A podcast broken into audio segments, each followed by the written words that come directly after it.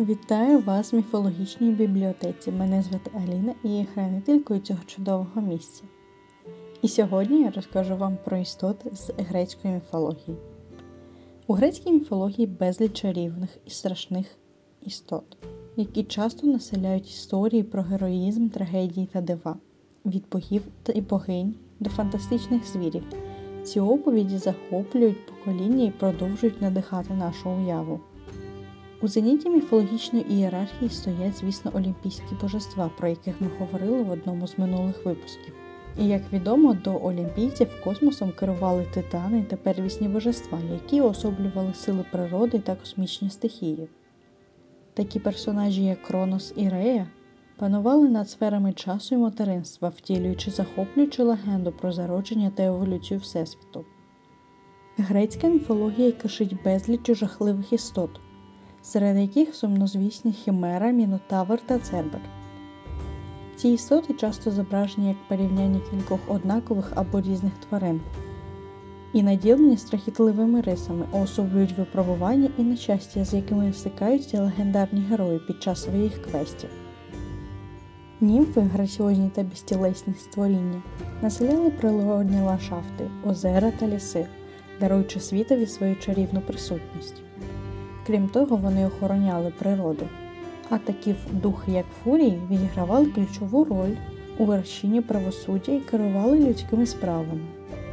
Напівсмерті та напівбожественні, напівбоги, такі як Ахіл, Персей та Геракл, вирушали в епічні мандри, стикаючись з божественними викликами і смертельною неминучістю. Їхні саги є свідченням доблесті, стійкості та складної взаємодії між людським і божественними світами. Переплетені чарівною привабливістю музики та польоту сирени та гарпії символізували містичну силу пісні, а також примхливість природи. Їхні моторошні мелодії та чарівні форми викликали одночас зачарування і страх, збагативши фольклор грецької міфології. Морські чудовиська, такі як страшні Сцила та Харибда, також могутні морські боги Нерей та Протей, панували над водними глибинами, уособлюючи водночас привабливість та небезпеку морів. Ці істоти особлювали страх і підступність безкрайніх океанських просторів. Бестіарій грецької міфології викликає в уяві сюрреалістичне і захоплююче царство що кишить розмаїттям, уособлюючи взаємодію між надприродним і людським досвідом.